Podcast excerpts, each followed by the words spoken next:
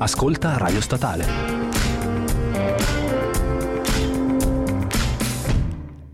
Buongiorno, buongiorno a tutti e bentrovati a questa nuova edizione di Radio Statale News, il primo venerdì del, del 2020. E, mh, partiamo subito a cannone con delle informazioni di ampio respiro internazionale, visto che è protagonista della, eh, assoluti protagonisti della cronaca politica di questi giorni e, e dopodiché torneremo anche dalle, dalle, nostre parti, affronteremo da vicino, guarderemo un po' più da vicino le vicende che stanno riguardando il nostro, il nostro paese, ma tutto questo lo guarderemo, lo approfondiremo dopo la sigla.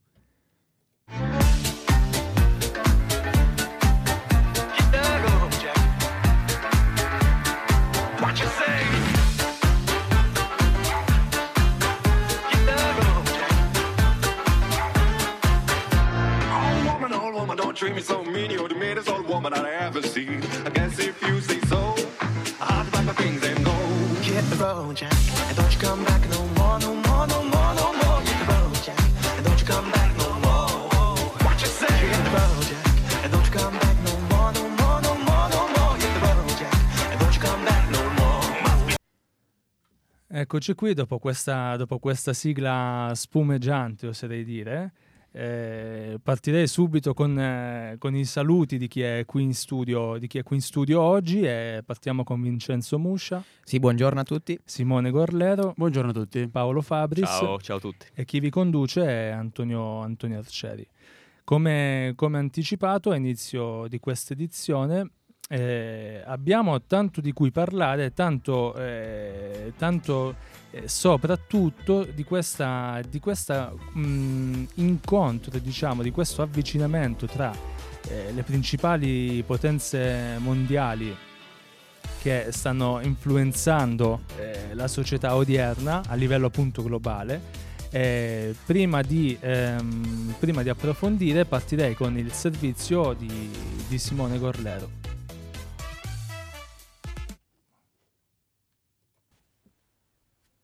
Sono diversi i fatti importanti che arrivano in queste ore dagli USA. In primis l'accordo commerciale con la Cina, che segna quantomeno una tregua nella guerra dei dazi fra i due colossi mondiali. Washington ha infatti garantito che non aumenterà i dazi su 162 miliardi di dollari di esportazioni cinesi e che dimezzerà il 15% i quelli esistenti su altri 120 miliardi di prodotti. Dal canto suo Pechino si è impegnata ad acquistare i prodotti a stelle e strisce per ammontare di 200 miliardi di dollari in due anni. Gli Stati Uniti minacciano però di introdurre nuovi dazi se la Cina non dovesse mantenere le promesse fatte entro 90 giorni. Trump ha infatti dichiarato che questa è solo la fase 1 di un accordo più complesso. In secondo luogo la situazione in Medio Oriente, dove le recenti decisioni del POTUS, a partire dal raid che ha provocato l'uccisione di Soleimani, hanno scatenato l'ennesima instabilità in quella zona, già di per sé infuocata di vari religiosi, economici e culturali. Gli scontri e le proteste in Iran continuano, ma il rischio dello scoppio di una nuova guerra internazionale sembra oggi scongiurato.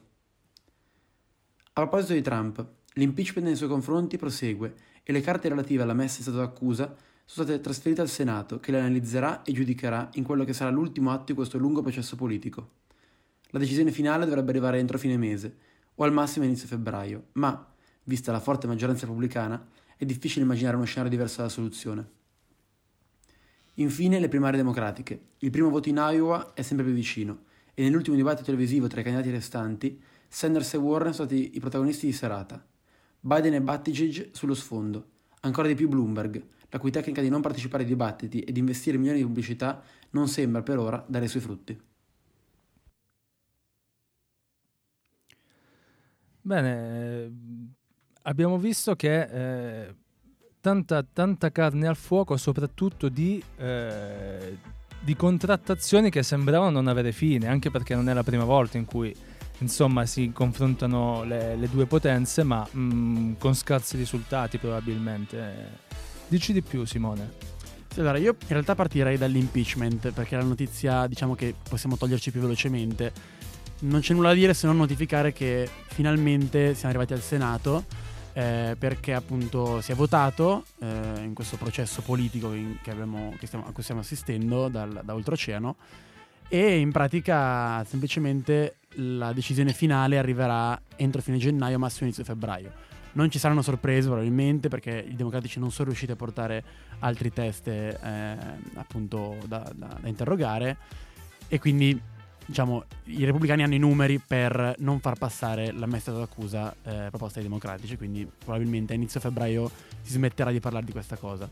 L'altro argomento importante, come dicevi tu, eh, è l'accordo eh, Cina-USA, perché, come dice il servizio, accordo molto importante, però siamo alla fase 1, cioè Trump ha voluto mettere un punto fermo eh, in questa sua legislatura per dire io ho fatto un accordo con la Cina io porto stabilità e porto sicurezza per gli agricoltori americani, per l'export americano e un po' messo in ginocchio Xi Jinping. D'altro canto Xi Jinping in Cina sul giornale eh, popolare, diciamo, non fa altro che dire che la vittoria è quella cinese perché la volontà era quella cinese di fare questo accordo.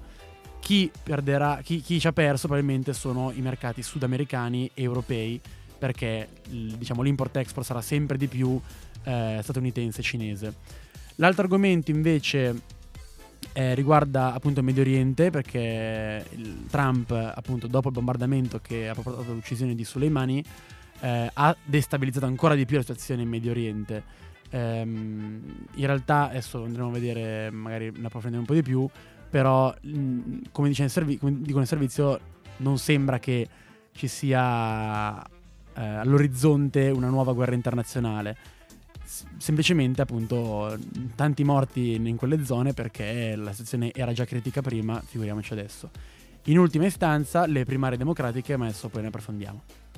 Beh, c'è da dire che per quanto riguarda questa mh, mm, sorta di vittoria, che può essere definita una vittoria eh, per gli americani, eh, casca fagiolo con, eh, in, vista delle, in, vista delle, presidenziali che si terranno a novembre del, a novembre del 2021, per cui a breve, a breve termine possiamo dire. Eh, sembra quasi ecco, un, tutto a favore della, di questa figura tanto discussa che, che, è Trump e come giustamente fatto notare è tra il martello e l'incudine perché mh, se da un lato si guarda, si guarda de- a destra, tanto, si fa per dire, da un lato eh, vede la, mh, questa contrattazione complicata perché possiamo parlare di un, ai limiti del muro contro muro, no? Perché nessuno è intenzionato a cedere. Tra le due potenze nessuno è intenzionato a cedere, però è anche vero che in un contesto di interdipendenza come il nostro non, non, non, si, può, non si, può, non fare. Eh, e dall'altro appunto è coinvolto, è stato avviato oggi formalmente la procedura e martedì si terranno le prime... Eh, ver- le, si terranno il primo dibattime, il dibattimento si aprirà il, appunto questo martedì. Eh, è un uomo impegnato Trump, eh, almeno in questo momento più degli altri forse. Molto, io volevo sottolineare una cosa interessante, ovvero il fatto che Xi Jinping non è andato a firmare l'accordo, ha amato eh, il esatto, suo vicepresidente. Esatto. Questa è, una, è una, ovviamente un forte segnale della serie. Io non, non mi abbasso, no, non ho fatto concessioni a Trump. Abbiamo fatto un accordo che per la Cina va bene farà bene alla Cina. Però appunto il fatto che questo accordo si chiuda con la minaccia di Trump di riattivare i dazi se la Cina non rispetterà eh, gli accordi mh, firmati, insomma, mh, fa capire che non è proprio un accordo pacifico al massimo. L'altra cosa da dire è che ehm, questo accordo andrà avanti sicuramente fino al 2021. Poi al 2021 si tireranno le righe e si dirà, ok, cosa è successo? Rispett- abbiamo rispettato o meno gli accordi, peccato che nel 2021 uno, potrebbe non esserci più Trump, ma se anche ci fosse Trump, non dovrebbe essere più rieletto e quindi non avrebbe più l'interesse di difendere eh, i, i, gli agricoltori americani, come in questo caso, che sono quelli appunto lo votano. Non avrebbe comunque l'incombenza, non dovrebbe eh, tener conto dell'elettorato in, quel, in, quel, in, quello, in quell'occasione. Ecco, diciamo che si solleverebbe questo, questo peso non da poco, ma come dicevi tu, volevo aggiungere, mh, mm, questo accordo non è che sia proprio mh, mm, improntato sull'incontro tra due, tra due parti, anzi tutt'altro.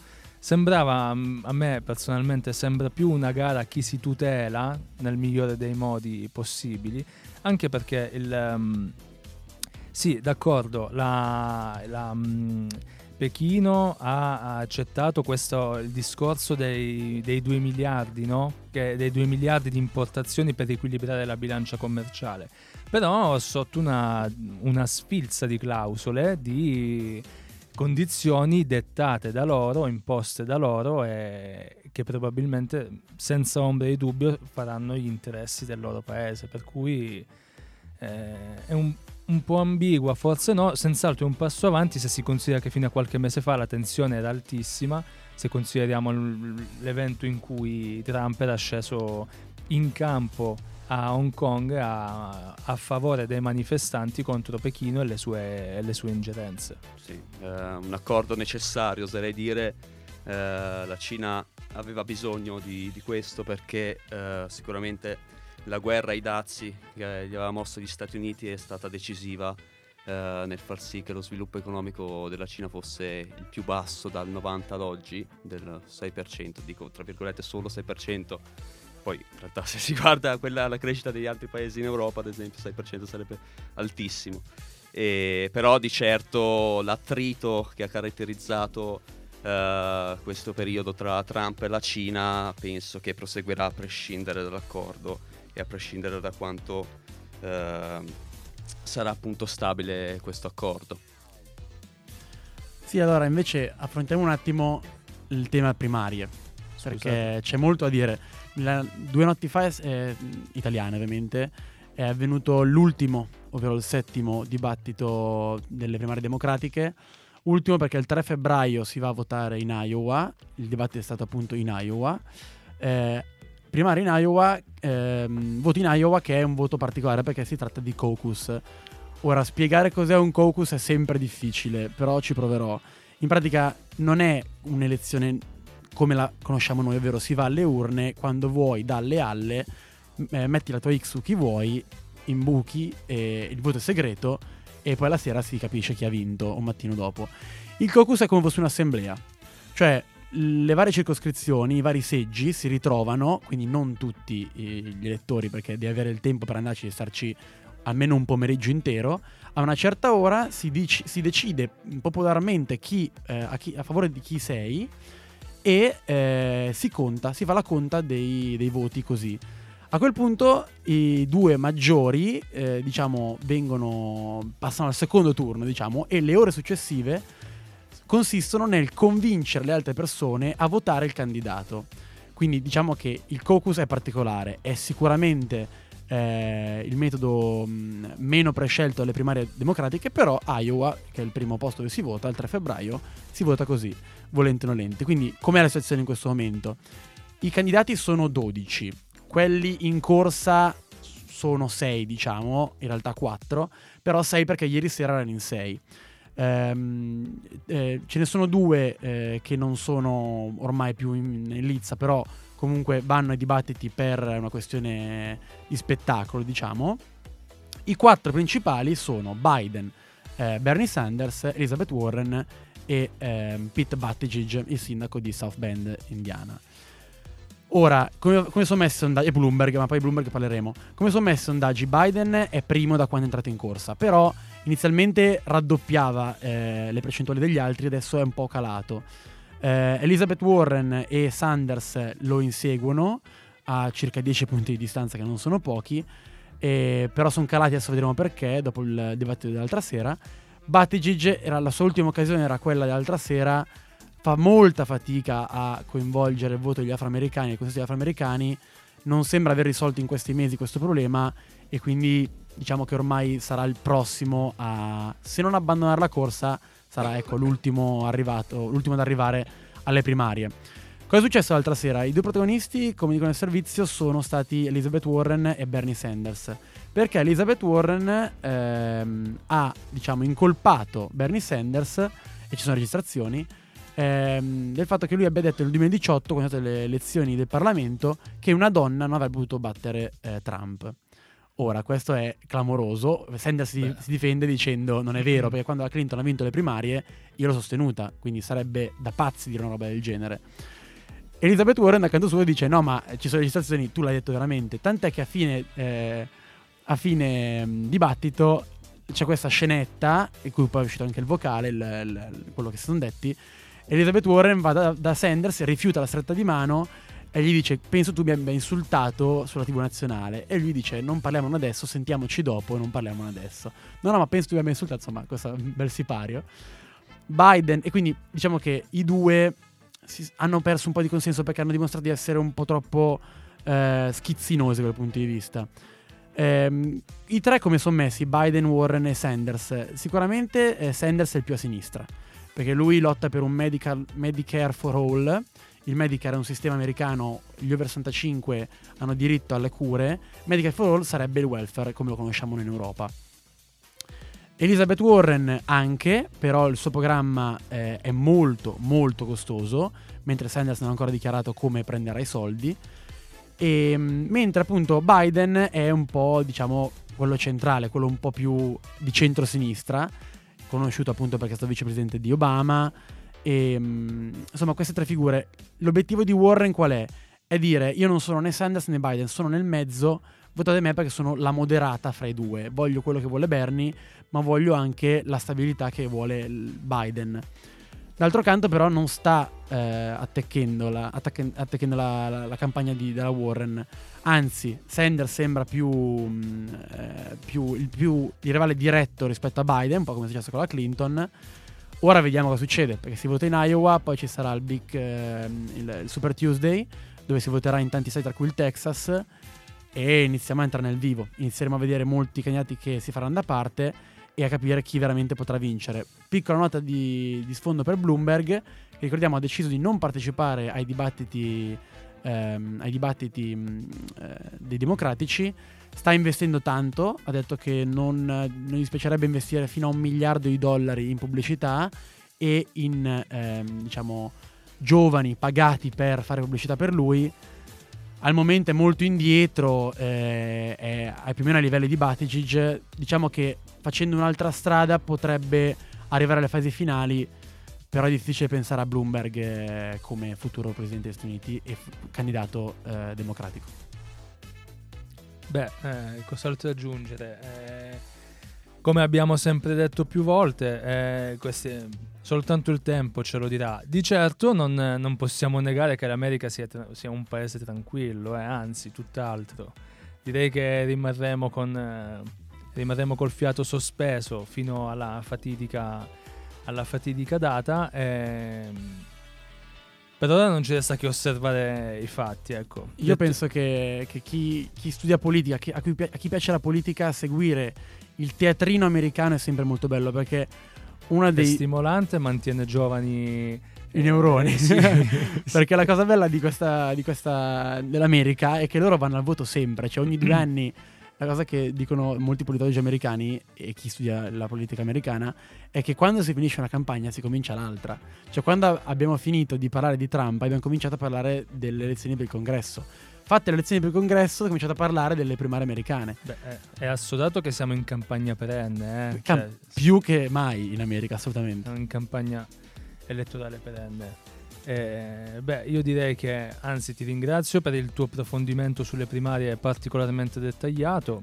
Eh, vedremo quanto, quanto ci azzeccherai, insomma, eh, quanto, quanto, ci hai visto giusto, ma per adesso ci avviciniamo un po' più ne, ai nostri giorni e anche geograficamente ritorniamo dalle nostre parti e, e prima di eh, approfondire ascoltiamo la, la carrellata che ha preparato per noi Lorenzo Strada.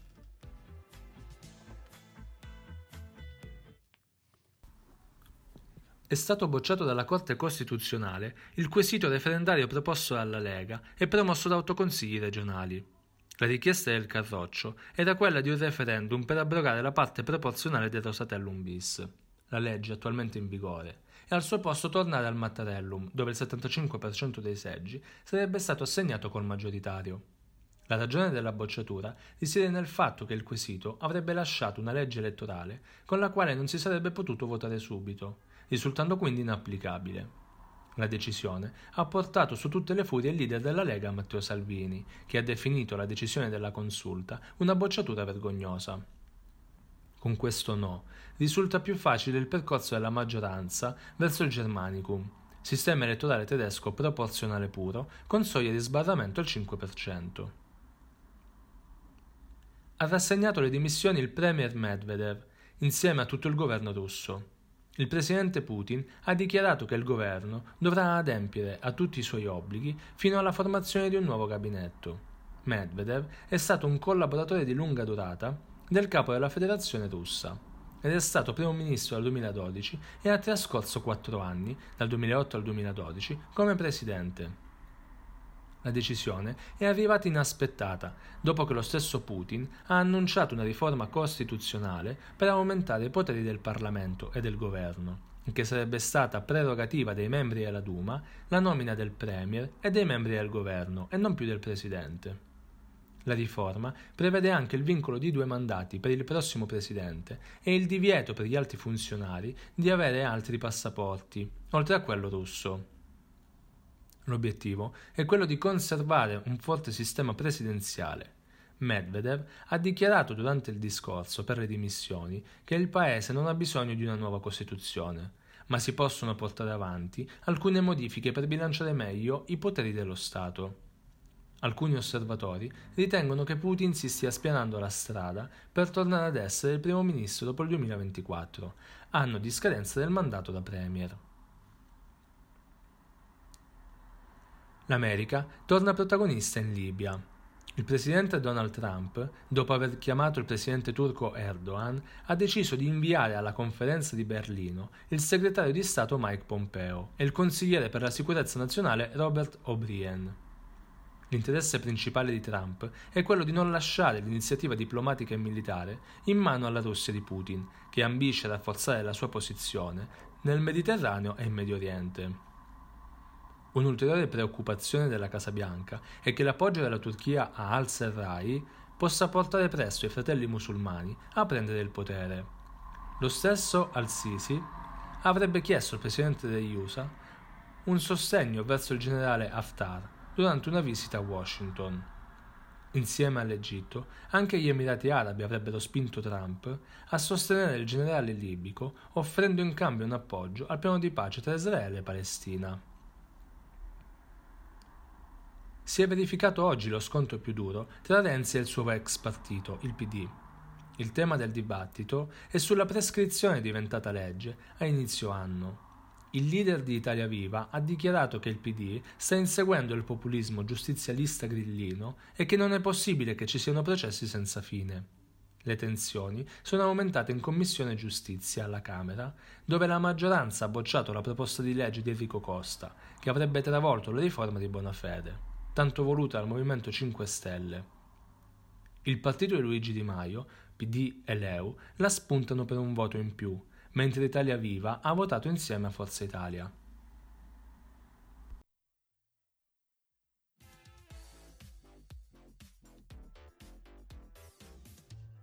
Come avevo, come avevo, anticipato prima della, prima della carrellata, eh, tanti sono gli argomenti, soprattutto, eh, ecco, io partirei dalla legge elettorale. Eh, qualcuno ha sempre da dire, da ridire sulla legge elettorale, su quella attuale, su quella futura, su quella che è stato, su ciò che ha causato le condizioni attuali. Insomma, è, mm, è sempre un po' critica quando si parla di mm, legge elettorale. Anche in questo caso, mm, ecco, non abbiamo fatto eccezione, la nuova legge elettorale.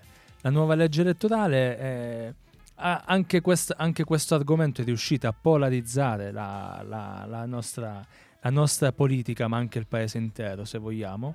Eh, cosa fare con questa, con questa legge elettorale? Eh, mi permetto di dire, è un tema tipicamente italiano ormai, no? Perché eh, ogni tot anni si ripropone questo tema, se è giusto proporre un maggioritario, se è giusto proporre un misto, se è giusto proporre un proporzionale. E diciamo che Innanzitutto, uh, meno male che è stato mh, mm, archiviato quella, terrib- quella, terribile legge elettorale della, delle ultime elezioni, Rosatellum, che oltre che essere complessa era anche estremamente ingiusta, no? perché favoriva le coalizioni e di certo uh, bloccava la strada a uh, un partito come quello dei 5 Stelle che uh, dall'inizio aveva dichiarato che non voleva, non voleva coalizzarsi, non voleva allearsi. E, in quanto al dibattito sul Germanicum o sul um, maggioritario, quello proposto da Salvini, uh, il Mattarellum, uh, si pone sempre lo stesso problema perché uh, da una parte bisogna garantire stabilità al sistema e sotto questo punto di vista il proporzionale mostra dei limiti e dall'altro però bisogna anche eh, garantire rappresentanza ai partiti talvolta il maggioritario eh, anche in questo caso mostra i limiti perché eh, può avvenire che un partito non, attraverso questo sistema non riesca a ottenere eh, i seggi necessari per avere una, un'adeguata rappresentazione in, in Parlamento.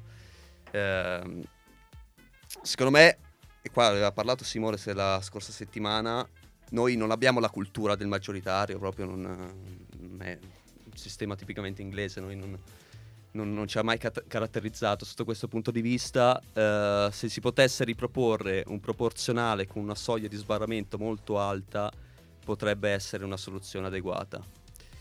Perché in questo modo appunto si eviterebbe eh, il rischio che, di cui parlava lo stesso Salvini, la stessa Meloni, di eh, riavere eh, tanti partitini in Parlamento senza una, cioè che di fatto ostacolerebbero il processo legislativo, quindi sa- rappresenterebbero solo un problema e dall'altra parte ehm, appunto col proporzionale eh, si permetterebbe di avere un sistema, un sistema comunque stabile. Io farò un po' il Mauro Bechis della situazione perché vorrei iniziare dicendo che è incredibile questa cosa della legge elettorale, cioè io veramente mm, rimango stupito, cioè dagli anni 90 che si continua a cambiare la legge elettorale perché perché? Perché? Perché chi ha il governo vuole fare la legge per essere eletto e puntualmente ogni volta non vieni rieletto. Perché, non so, sarà il fatto, sarà il karma, non lo so. Beh, a me viene da pensare adesso, oggi il governo, quindi anche i 5 Stelle, sono a favore di un proporzionale al 5% di sbarramento, Germanicum. Ma se i 5 Stelle fossero al 30%, non ce lo vengano a dire, cioè vorrebbero anche loro un maggioritario e vorrebbero tranquillamente una lotta all'ultimo sangue con la Lega mh, è incredibile questa cosa di come questi partiti moderni, e ci sono tutti dentro, tutti dentro, da, da, dal 90 in poi, vogliano cambiare, cioè, cambiano faccia in base a, al, al, momento, alla, mh, alla, situazione. È davvero incredibile. Per quanto riguarda la legge elettorale, appunto ho detto martedì, eh, adesso vorrei sentire anche il vostro per magari, eh, magari se c'è discordanza anche meglio io mh, fra governabilità e ehm, proporzionalità e rappresentanza non sacrifico nessuno dei due e scelgo un proporzionale con uno sbarramento molto alto. Parlavo del 6 addirittura 6% martedì in puntata, però anche un 5 non sarebbe male. Non me ne vogliano i partitini eh, alla Renzi o Calenda, però insomma è, è giusto che gover- nel Parlamento entrino chi veramente rappresenta una bella fetta dell'elettorato italiano. E, ehm, siamo d'accordo, incredibile. È incredibile, siamo d'accordo. Un maggioritario, sono d'accordo con te, non è della cultura italiana. E un maggioritario va messo in Costituzione, ma andava messo in Costituzione all'epoca, nel caso, cosa non potevi fare dal dopoguerra. Quindi, insomma, questo è il mio parere. Allora, io direi che è eh, assolutamente condivisibile la tua, la tua, opinione e soprattutto riprendo il fatto che eh, qual è il problema della legge elettorale? Che appunto viene disegnata e impostata eh, in base alle esigenze di pochi, a esigenze dirette quasi private, oserei dire, e soprattutto non si, non si prende in considerazione il fatto che la legge elettorale, eh, ci piaccia o no, è la base di ciò che sarà il paese per i prossimi, per i prossimi anni, per il futuro. Per cui eh, è chiaro che eh, è chiaro che Matteo Salvini punti a un uh, maggioritario perché? Perché stando alle statistiche che ha pubblicato l'agenzia AGI ed elaborate dal, da U-Trend, eh, Salvini, anche se in netto calo, eh, il suo partito ora mh, va per il 30,8%, quando il secondo partito, quindi il distacco tra primo e secondo, eh, si tratta del PD eh, al 19.3, per cui più, più, del 10%, cioè non è poco ragazzi, e chiaramente eh, chiunque avrebbe tentato, avrebbe tentato di eh, portare le, impostare il terreno di gioco su, su, una modalità più favorevole alle proprie. Cosa ci ha portato questo? Il proporzionale, sì, d'accordo, soglia di sbarramento, d'accordo, anche chiaramente più al, mh, innalzare la soglia equivale anche a una sorta di selezione, sperando meritocratica, ma ho i miei dubbi con riserva. Eh, però cosa ci ha portato? Mm, senza andare troppo lontani, 2018, qual è stato il risultato? Mm, una coalizione... Mm, Lì però il problema sono i partiti, cioè i partiti devono maturare e imparare ad essere responsabili. Cioè devi, devi smetterla eh, di eh, volere il, il tuo tornaconto devi fare il bene del paese e il bene del paese, la politica è compromesso, la coalizione è compromesso. Cioè io lo vedo già eh, le prossime elezioni che spero siano il più lontano possibile ovviamente, eh, in cui ci sarà una, una, mm, probabilmente una coalizione progressista. Adesso, le prossime elezioni, se rimane così, vince la centrodestra. Ma nel caso in cui dovesse vincere centrosinistra, ci sarà un nuovo governo 5 Stelle PD e non può essere altrimenti. Ma la politica è compromesso, ce lo vediamo ovunque, l'abbiamo visto in Spagna, lo stiamo vedendo, che c'è nato un nuovo, un nuovo eh, governo sempre a trazione socialista, però eh, un, eh, Podemos ha deciso di fare coalizione con i socialisti perché è giusto fare fronte alla coalizione apocalittica, la chiamano loro, che è quella dei, dei quelli destra di Vox. La politica è questa, è sempre stato questa, la politica è compromesso, non, non può essere altrimenti. Il maggioritario toglie il fattore compromesso dalla politica, è semplicemente una gara al più forte, una gara al, a chi riesce a vincere più voti. E in un mondo in cui è facile prendere voti, basta fare il Salvini di istituzione, perché purtroppo eh, basta veramente fare questo, no, non è giusto che eh, si arrivi a questo. Eh, secondo me, questo qua. Non è giusto che si arrivi a questo e la stai, la stai buttando... Non è giusto che vinca il più furbo. Non vinca il più furbo? Vabbè, qui stiamo entrando in opinioni un po' più personali, Io mi permetto di sottolineare, ma va bene, va bene. Ci dissociamo noi. Eh, massima imparzialità il punto è sempre quello. Allora, va bene, il sistema può essere qualunque può essere qualunque sistema, può, si può scegliere qualunque sistema, dove sta il problema? Nell'offerta politica. L'offerta politica... d'accordo. Eh, oggi più che mai, frammentazione, seguire partiti, scissioni vere o presunte, cioè è diventato una, veramente un lavoro. Anzi, chiedo a qualcuno di assumermi per seguire le vicende perché eh, cioè, io mi metto nei panni di un cittadino che esercita semplicemente il suo voto senza avere una cultura eh, approfondita della, della, politica, dello scenario. È chiaro che eh, si rifà allo slogan di impatto, si rifà alla, faccia più familiare per cui eh, cioè la faccia più familiare, ovvero la faccia che ha avuto i mezzi economici e non per diffondere maggiormente eh, idee, eh, la, la, propria, la, propria, immagine, diciamo così. Eh, come fai a contrastare il fenomeno? Eh, bella domanda. Per cui sì, la, il sistema elettorale ha il suo peso, dovrebbe cercare di rappresentare nel miglior dei modi la... Mh, mm, le intenzioni dell'op- dell'opinione pubblica, le preferenze dell'opinione pubblica, però l'offerta politica rimane il nodo centrale. Eh, rimane il nodo centrale. Sì, sono d'accordo, sono d'accordo. Infatti quando Salvini va in piazza a dire eh, evidentemente non vogliono far scegliere a voi la, la, la, legge elettorale, ma non devono scegliere le cittadine la legge elettorale. La legge elettorale deve scegliere chi sta al Parlamento, se no viene meno, viene meno la democrazia rappresentativa. È inutile avere dei rappresentanti che scelgano per noi. Perché tu fai un referendum in cui vuoi abrogare parte di una legge elettorale, stai facendo demagogia. Mi spiace dire, ma stai facendo demagogia. Anche perché se no poi succede come eh, adesso andremo a vedere in Russia.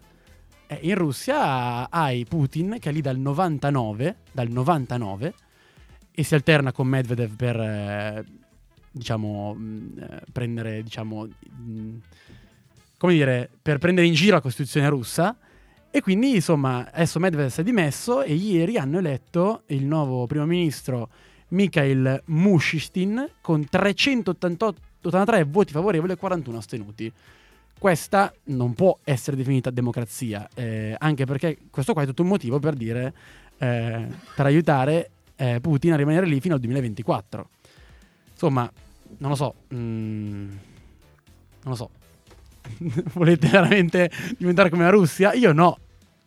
No, beh, eh, prima dicevo ci dissociamo, io non sono d'accordo sul fatto eh, che il maggioritario è un sistema, come l'hai definito, da furbo per, per Salvini rispetto vince il più forte. Alla fine è vero che viviamo in una democrazia rappresentativa, però è anche vero che ehm, è di vitale importanza il voto e quindi col maggioritario, e questa è la realtà di fatti, andrebbero in Parlamento pochi partiti e quelli che alla luce dei fatti hanno raggiunto eh, più voti. Io, io, lo ripeto, non sono a favore del maggioritario perché secondo me non abbiamo la cultura, come invece c'è in Inghilterra, del maggioritario. Però eh, il concetto in sé di eh, garantire sta- governabilità e stabilità permettendo di andare in Parlamento solo ai partiti più forti, io non, non lo escludo a priori e lo dice uno che ha votato un partito che ha raggiunto nel 2018, mi pare meno del, del 2,9, sì. Esatto. No, non lo sveleremo cosa... però, che ha raggiunto un, parla- un seggio solo perché il, Rosat- il Rosatelmo consentiva di andare al Parlamento con la maggioritaria, quindi Sentate, sì, una, un membro un membro era rappresentava solo te magari. Esatto. ah, no, ha vinto nel suo collegio ed è, ed è, riuscito a entrare al Parlamento. Quindi il mio non solo uno il mio parere il mio, so. dopo, il mio, pare- il mio parere, il mio parere credo che sia più che obiettivo perché ehm, se appunto si sta parlando a favore maggioritario e il maggioritario sfavorirebbe assolutamente il partito che ho votato. Dico una cosa e poi veramente sto zitto questa cosa, il maggioritario va bene in paesi come l'Inghilterra, l'America, eh, se vuoi la Francia, dove ci sono partiti molto grandi, nel caso americano addirittura due partiti solo, nel caso inglese praticamente solo due partiti, in cui si alternano. Però eh, la differenza è che, mh, adesso lasciando stare magari il caso americano che è ancora più com- complesso, il caso inglese perché l'Inghilterra eh, va bene e sono anni che va bene? Perché quando arriva un nuovo governo dell'altra bandiera non pensa a distruggere quello che stato fatto dal governo precedente, ma a sistemare, a dare la sua idea di politica, la sua idea al, al paese un maggioritario va bene quando hai due partiti che, ok, de- tra due ne può vincere solo uno, quello lì vince e governa l'Italia non è così, guardiamo i partiti che sono in Italia, non abbiamo due partiti, ne abbiamo 4, 5, 6. Quindi... Sfoltiamo un po'. Viva il germanico, no. no. ben venga il germanico.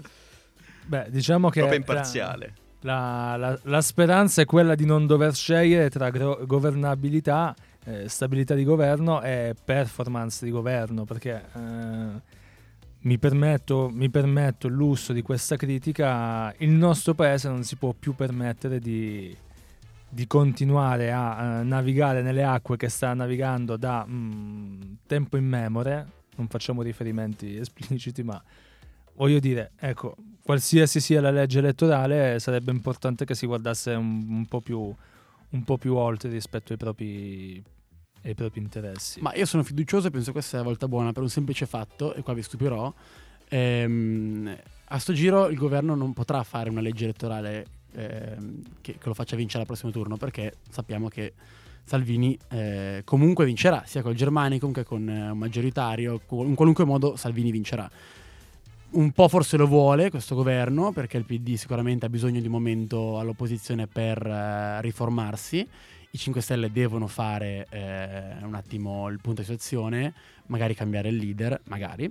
E insomma, poi fare opposizione, si sa che chi ha il governo perde sempre voti, questo si sa, e chi ha opposizione guadagna. Quindi insomma, aspettiamo fine legislatura, che speriamo sia nel 2023, e poi vediamo insomma cosa succederà.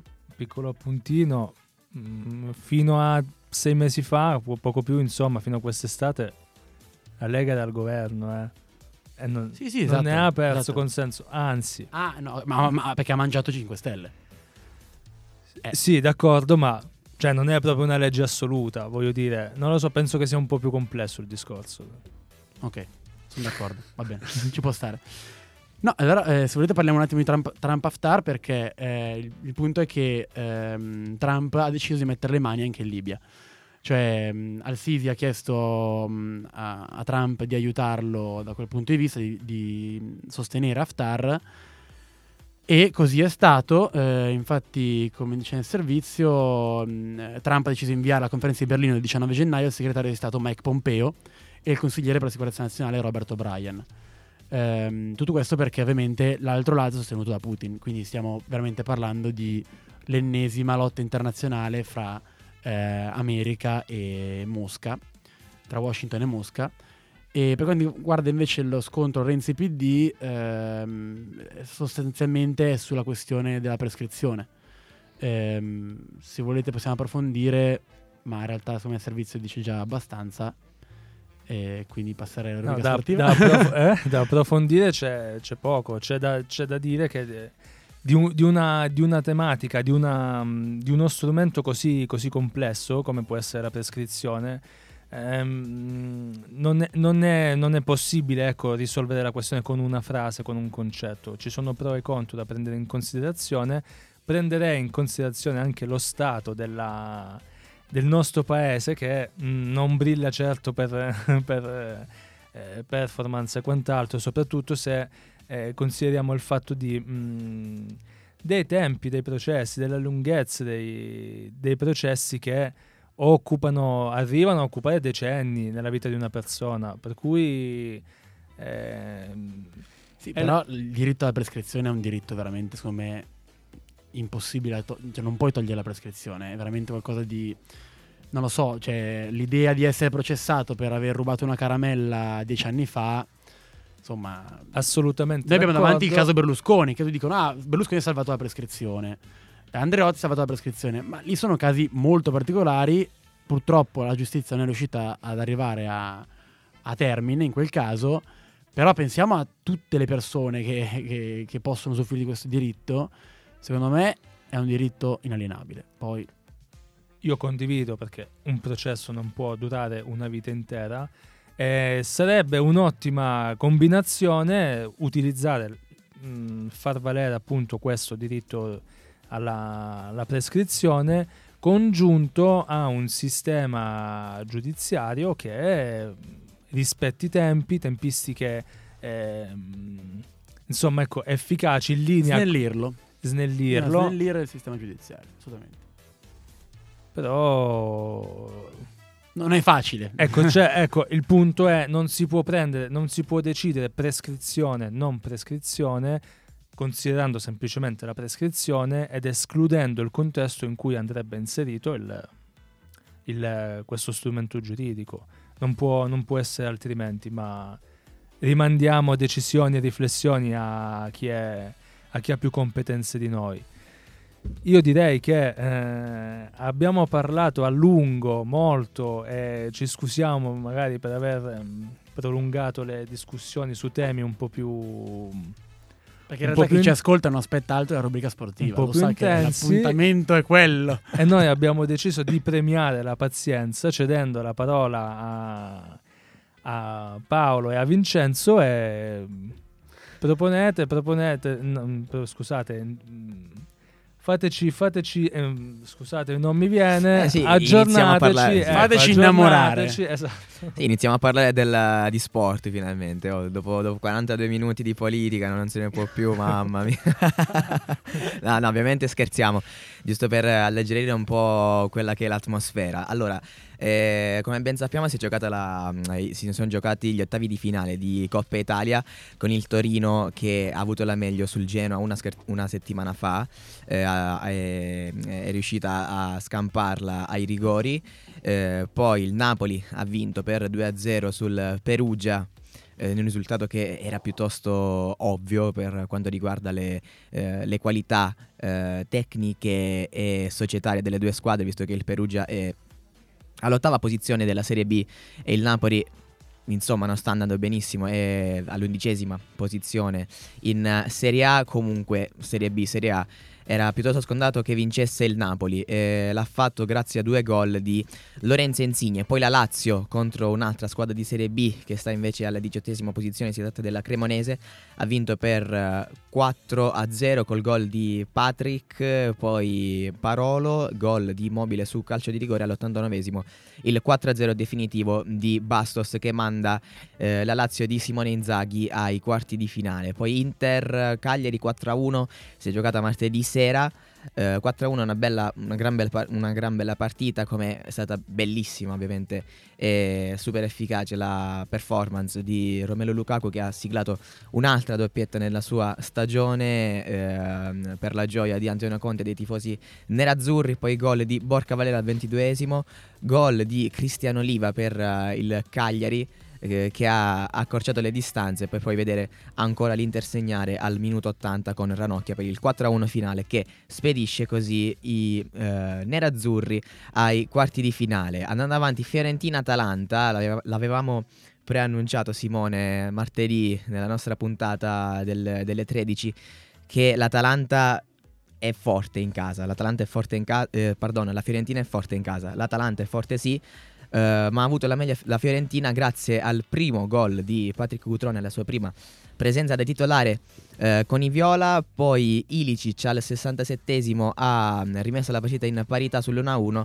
Poi l'espulsione di German Pezzerla per la Fiorentina, che comunque ha uh, messo in scena questa grande impresa sotto di un uomo ha segnato Polirola al minuto 84 e ha mandato la Fiorentina ai quarti di finale, andando avanti poi per qui abbiamo eh, due ragazzi che l'hanno vista dal vivo, eh, Milan Spal, eh, parlo di Simone ovviamente Paolo, magari potete raccontarci le vostre sensazioni eh, che avete avuto dal, dal, vivo, perché il Milan ha messo, ha, ha messo in scena una bella, una bella, forma- una bella prestazione eh, corale, di squadra, poi legittimato ovviamente dai tre gol, gol di Piontek che torna al gol eh, su azione, mette il suo quinto gol eh, in, eh, assegno il suo quinto gol in stagione dopo i quattro in campionato. Piontek, poi Castiglieco che da, da uomo misterioso, da, quasi da Mister X, da, da, da fantasma eh, della Rosa Rossonera, eh, si è preso le, il Milan nelle ultime due o tre partite, no? eh, addirittura segnato in questa partita al 44esimo e poi Teo Hernandez che è un po' la ciliegina sulla torta, se, in maniera un po' ironica ovviamente, del Milan, della dirigenza del Milan che ha preso questo ragazzo dal Real Madrid, ha segnato il 3-0. Le vostre impressioni, voi che l'avete visto da, dal vivo, ragazzi? No, qua se non altro, io credo che eh, in questa stagione che ha ben poco da chiedere, se non appunto la Coppa Italia, l'arrivo di Ibrahimovic ha se non altro portato entusiasmo e credo che abbia portato eh, un certo ordine all'interno dello spogliatoio perché era da inizio anno che non c'era una vera e propria leadership dove l'ambiente Milan era un ambiente nel quale ognuno remava dalla parte sua senza, senza uno che potesse appunto fare da leader e l'arrivo di Ibra sicuramente ha portato in questo senso uh, in questo senso ha portato compattezza, ha portato unione all'interno dello spogliatoio e credo che eh, da questo bisogna ripartire ehm, soprattutto se si pensa che ehm, con l'arrivo di Ibrahimovic appunto abbiamo ottenuto mi sembra tre risultati consecutivi buoni utili consecutivi. Sì 0-0 con la Sampdoria in casa. Poi la vittoria non con il Cagliari abbiamo... fuori casa sì, non ha neanche, non ha neanche subito gol. Mm-hmm. eh, bisogna ripartire da qua bisogna ripartire dalla leadership dei giocatori che sono qui da, da, più anni che sono tra virgolette più esperti. Eh, penso a Bonaventura penso a, um, allo stesso Musacchi addirittura Romagnoli eh, e l'arrivo di Ibra in questo senso è stato, è stato decisivo perché purtroppo sono, era, la situazione era, era, diventata veramente ingestibile. Eh, sì, il Milan ha vinto però senza Ibrahimovic in campo, questo sta a significare che l'arrivo di una figura così importante, di un vero e proprio campione, che il Milan in questo momento non ne ha di, di, di veri e propri campioni, no? I, i, quelli più, eh, di più alto livello, se vogliamo definirlo così, eh, sono Donnarumma, forse Romagnoli. Poi gli altri. No, no, ma proprio questo volevo sottolineare. Cioè, al di là mm-hmm. dell'apporto tecnico che può portare Ibrahimovic, il fatto di avere una figura del genere può ristabilire un certo sì. livello di ordine, può far sì che da i vari Romagnoli, Donnarumma. Ehm, secondo me, io ci butto dentro anche Suso, anche se probabilmente mm-hmm. andrà via eh, si possa ripart- Bonaventura si possa ripartire da questi giocatori e questi giocatori possono fare da leader in un gruppo di giocatori estremamente giovani mm-hmm. che purtroppo, devo dirlo, in questo, in questo periodo hanno dimostrato di uh, mettere il Milan al secondo posto perché uh, Beh, è... di non essere all'altezza della situazione, se vuoi o no? Oltre, sì, ma oltre al, fa- al fatto di essere all'altezza della situazione, eh, quello che se non altro si richiede l'impegno, se non altro quello che si richiede è eh, di essere uniti in campo e purtroppo ci sono state delle prestazioni che hanno dimostrato eh, appunto che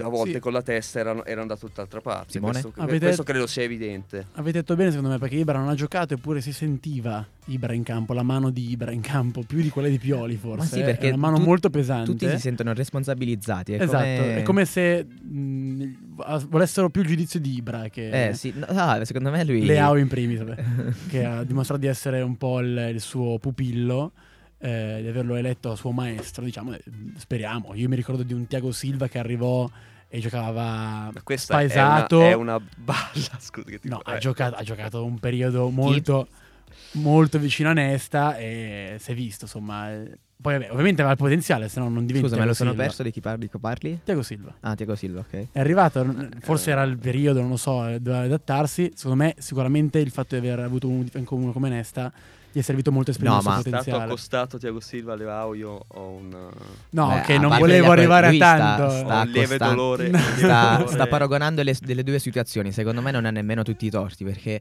se tu prendi un giocatore. dissocio. Guarda, se prendi un giocatore che non ha esperienza, eh, giovane, pri- al primo anno in Serie A. eh, come fu allora Tiago Silva, no? Perché era un, un bel prospetto, ma era comunque una scommessa. Perché un giocatore che arriva dal Brasile, dal campionato brasiliano e viene in Europa, sono due cose totalmente differenti. Si sa per quanto cui- fanno fatica. Sì, sì, sì, sì, fanno fatica. Per cui se, eh, se lo metti sotto l'ala protettrice di, di un giocatore molto più esperto, vabbè, ah, Nesta, uno dei migliori forse difensori centrali della, della storia, è ovvio che eh, non possono fare altro che darne giovamento, no? È la stessa cosa che sta succedendo un po' a Leao. No, no, Perché- ma il concetto è giustissimo, non Mhm. voglio mettere in dubbio questo. Che poi eh, Leao secondo me- sia paragonabile a, a Thiago No, Silva. no, no, no, no, non lì- si applica proprio, secondo me proprio il concetto è giusto, non è applicabile in questo, in questo caso, secondo me. Eh, lasciando stare Tiago Silva che appunto è uno dei difensori più forti del mondo. Vabbè, ci vediamo fuori, non è un problema. Fuori. A prescindere da Nesta, è, comunque un grandissimo giocatore. Ricordo bene, io lo seguivo al Milan in quegli anni. eh, Tiago Silva era fortissimo fin dal principio. Di certo, Nesta ha aiutato, non c'è dubbio. Però Mhm. era un signor giocatore fin dal primo anno. Grazie. E Leao, Leao purtroppo eh, qua ehm, chiaro che ci sono tanti entusiasti ehm, per alcuni suoi gol che ha fatto, ne ha fatto uno con la Fiorentina, ne ha segnato col Cagliari settimana Sì, scorsa. due gol in, in stagione. Purtroppo eh, ragazzi, cioè, eh, non voglio essere troppo, troppo cattivo, troppo- però eh, Vabbè, que- vo- questo è il tuo pensiero da, da tifoso, no? Da tifoso No, no, rossonero. tifoso, da, da- da sportivo in realtà. Mm. Voglio essere il più obiettivo possibile. Ok. Eh, io l'idea che ho di questo giocatore è di un giocatore mh, dal punto di vista tattico estremamente scarso, eh, senza... Ovviamente Sì. ti prendi la responsabilità di ciò che Come no, certo, come no. Eh, Sei registrato, ti ricordo che sei registrato. sì, sì. Beh, ma guarda, Adesso vince il pallone guarda Paolo, Infatti. No, no, però, eh, volevo finire. Eh, estremamente scarso dal punto di vista tattico, senza eh, nessun- nessuna idea di che cosa significhi giocare in squadra. Questo qua è un giocatore che prende palla, punta all'avversario, cerca di andare sul fondo, Ma- cerca di ehm, fare la differenza. eh, poi, cerca sempre la giocata personale. poi, ecco. poi ci si accorge che eh, in realtà le, le qualità sono abbastanza limitate. Possono- potrebbe migliorare, non c'è dubbio questo. Però di sicuro, di sicuro non è un fenomeno e eh, tante volte abbiamo visto sbagliare sotto porta dei gol clamorosi oppure ehm, magari non servire il compagno piuttosto che fare la scelta giusta nel momento decisivo. Questa è la mia opinione, opinione prendo tutte le responsabilità. Ehm, il fatto che comunque Ibra l'abbia, avete detto eletto, nominato, tra Mhm, virgolette, come suo pupillo. come suo partner, mh, ben venga, nel senso che io quest'anno, come ho detto, non, non si hanno grandi aspettative a questo punto della stagione, quindi se Ibra ritiene che Leao possa essere il suo eh, partner ideale, eh, ben venga che la coppia d'attacco sia formata da, da questi due. Sicuramente, sicuramente non, eh, non vedo un Milan nel futuro con, con titolare, tutto qua. Però se posso dire una cosa, eh, se uno come Ibrahimovic ha scelto in Rafael Leao, eh, venuto dalla, dalla Ligue 1 con pochissima esperienza, come suo partner d'attacco vuol dire che qualcosa in lui avrà visto. Magari ha capito, lui Ibrahimovic ha capito che eh, le, le, caratteristiche di Leao si, si, si, adattano meglio alle caratteristiche di Zlatan Ibrahimovic piuttosto che, sì. piuttosto che, quelle di Piontek, no? perché sono due giocatori mol, molto differenti, Piontek, Leao e anche lo stesso Ibrahimovic, mm, tutti e tre hanno delle caratteristiche eh, molto differenti. Poi Leao sappiamo che t- esatto. tatticamente è, è, acerbo, tatticamente è acerbo Leao. Piontek eh, ha più esperienza perché ha fatto già un anno l'anno scorso in, in, metà stagione, in sei mesi con il Genoa ha fatto veramente tantissimi gol, ne ha fatti 20 durante tutto l'arco della stagione perché poi è andato bene anche col Milan. Da quest'anno è calato drasticamente, addirittura adesso eh, apro questa piccola finestrella di mercato, eh, potrebbe andare via ma aspetta la chiamata di una squadra che gli possa garantire eh, la, la, titolarità, no? perché quello che, che, non sta facendo il Milan adesso è, ed è piuttosto legittimo. No? Se hai Ibrahimovic come centravanti e vai a tenere le, eh, Piontek, rischi di, di, di, di, rifiutare 30 milioni che potrebbero essere eh, oro che cola no? sul mercato, perché al, pardon, al Milan manca ancora qualcosa in questo mercato di gennaio potrebbe, eh, potrebbe diciamo, rattoppare un po', un po', la squadra. Guarda, hai detto bene te, eh, questione di caratteristiche, cioè per un giocatore dell'età di Ibrahimovic eh, che chiaramente non può muoversi più di tanto, sì. 38 anni gioca non da fermo ma quasi, eh, l'ideale, il partner ideale è proprio Leao che è un giocatore estremamente eh, dinamico che quindi può girare attorno a Ibra, può fare il movimento, può dettare il passaggio rispetto a Piontek che è eh, un giocatore che per caratteristiche non andrebbe bene, non si associerebbe a, a Ibrahimovic. Quindi ripeto, quest- per, quest'anno, per quest'anno secondo me va benissimo, va benissimo fare la coppia Leo Ibrahimovic. Nel futuro io lo ripeto, non mi priverei di un giocatore come Piontek perché ehm, qua è una telenovela che va avanti da ormai dieci anni eh, per la quale qualsiasi attaccante venga al Milan purtroppo eh, fa una figura eh, tremenda e sicuramente non possiamo eh, scaricare le tue responsabilità sull'attaccante in sé perché eh, è successo una volta all'inizio erano con giocatori che possiamo ritenere scarsi potevano essere destro o Matri. Fernando Vabbè, ma per sa- carità di Dio. Poi però quando sui, sul taccuino vengono fuori nomi come Luis Adriano, Bacca, eh, Higuain, eh, Fernando Torres, eccetera, io due, due domande me lo faccio e soprattutto mi interrogo su un giocatore come Pionte che, che, è giovanissimo, che ha fatto una stagione strepitosa l'anno scorso, quest'anno solo una metà stagione negativa per, per, responsabilità che ripeto non sono solo sue, mi interrogo un attimo e prima di cederlo mi, mh, mm, ci penso due volte assolutamente. Sì. Infatti sarà la spalla, sarà la cosa, cioè una volta che gioca bene il Milan lui segna. Sì, perché questa è una lancia a favore, scagliata a favore dei, eh, degli attaccanti, no?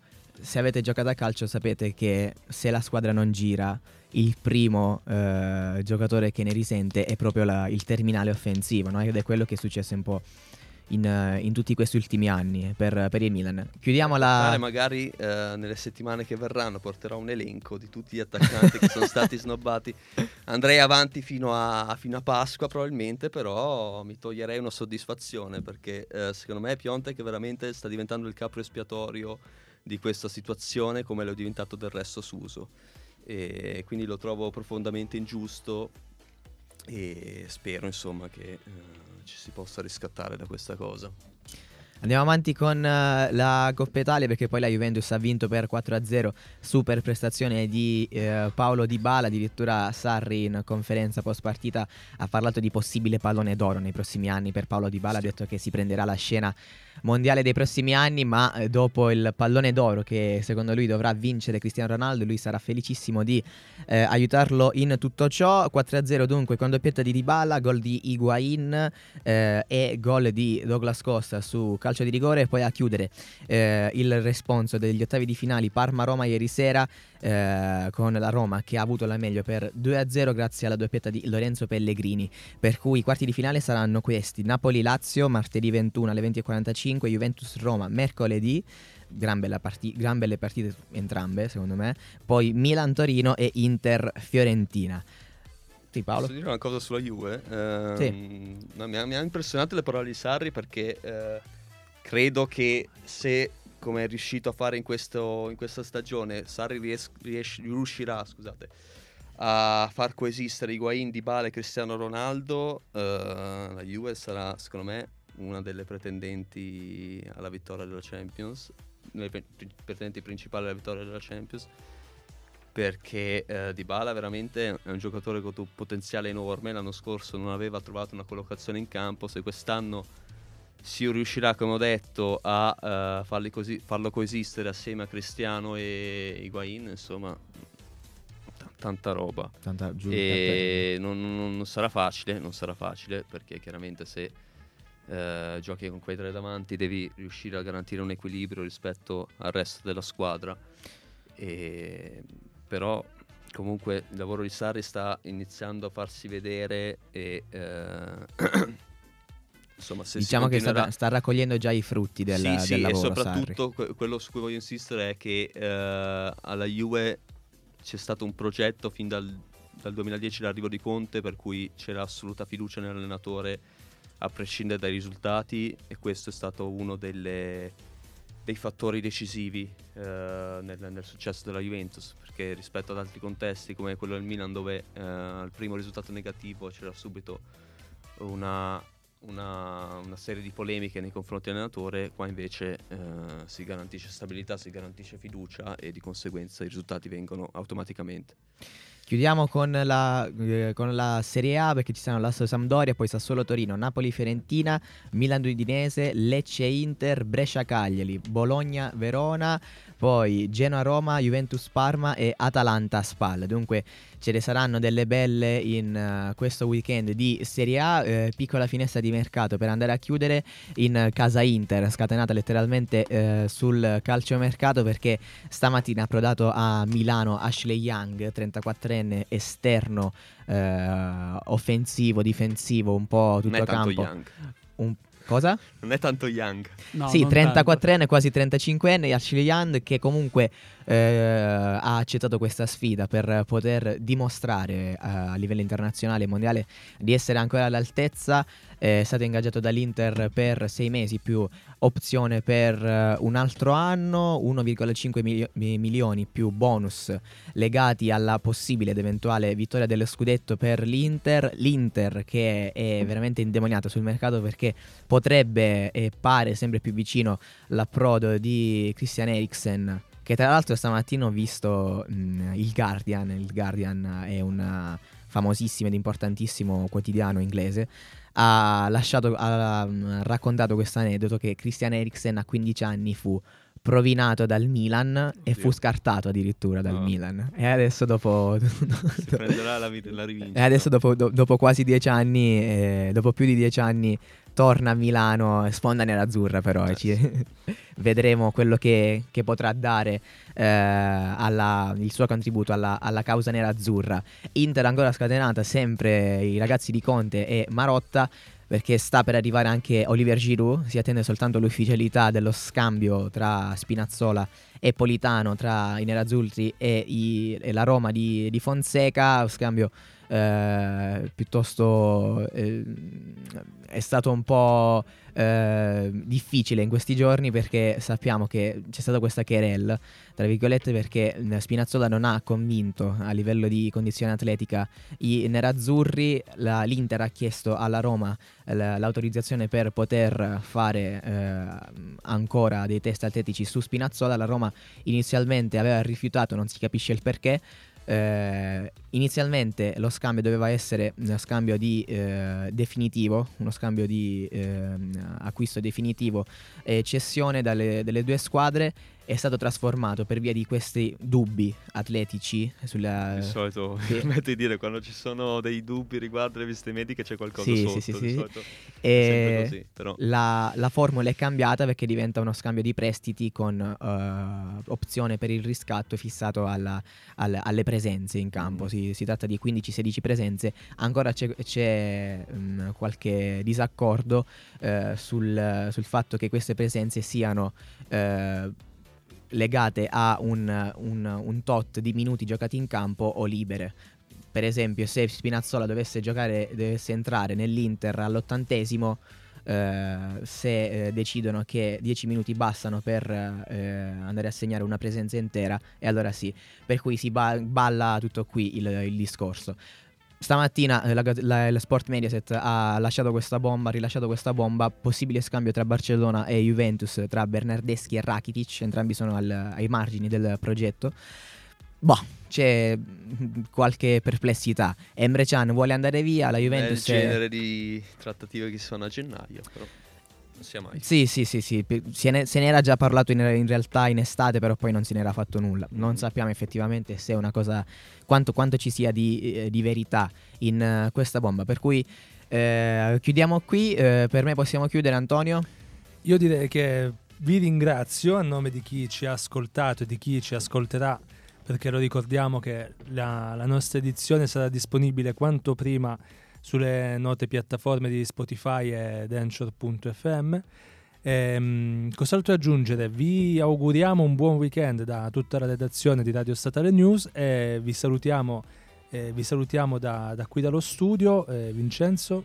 Sì, ciao a tutti, buon weekend. Simone. Ciao a tutti, a martedì. Paolo. Ciao, buon fine settimana a tutti. E vi saluto anche io ricordandovi che la prossima puntata di Radio Statale News appunto sarà eh, martedì sempre alle ore 13. Buon weekend.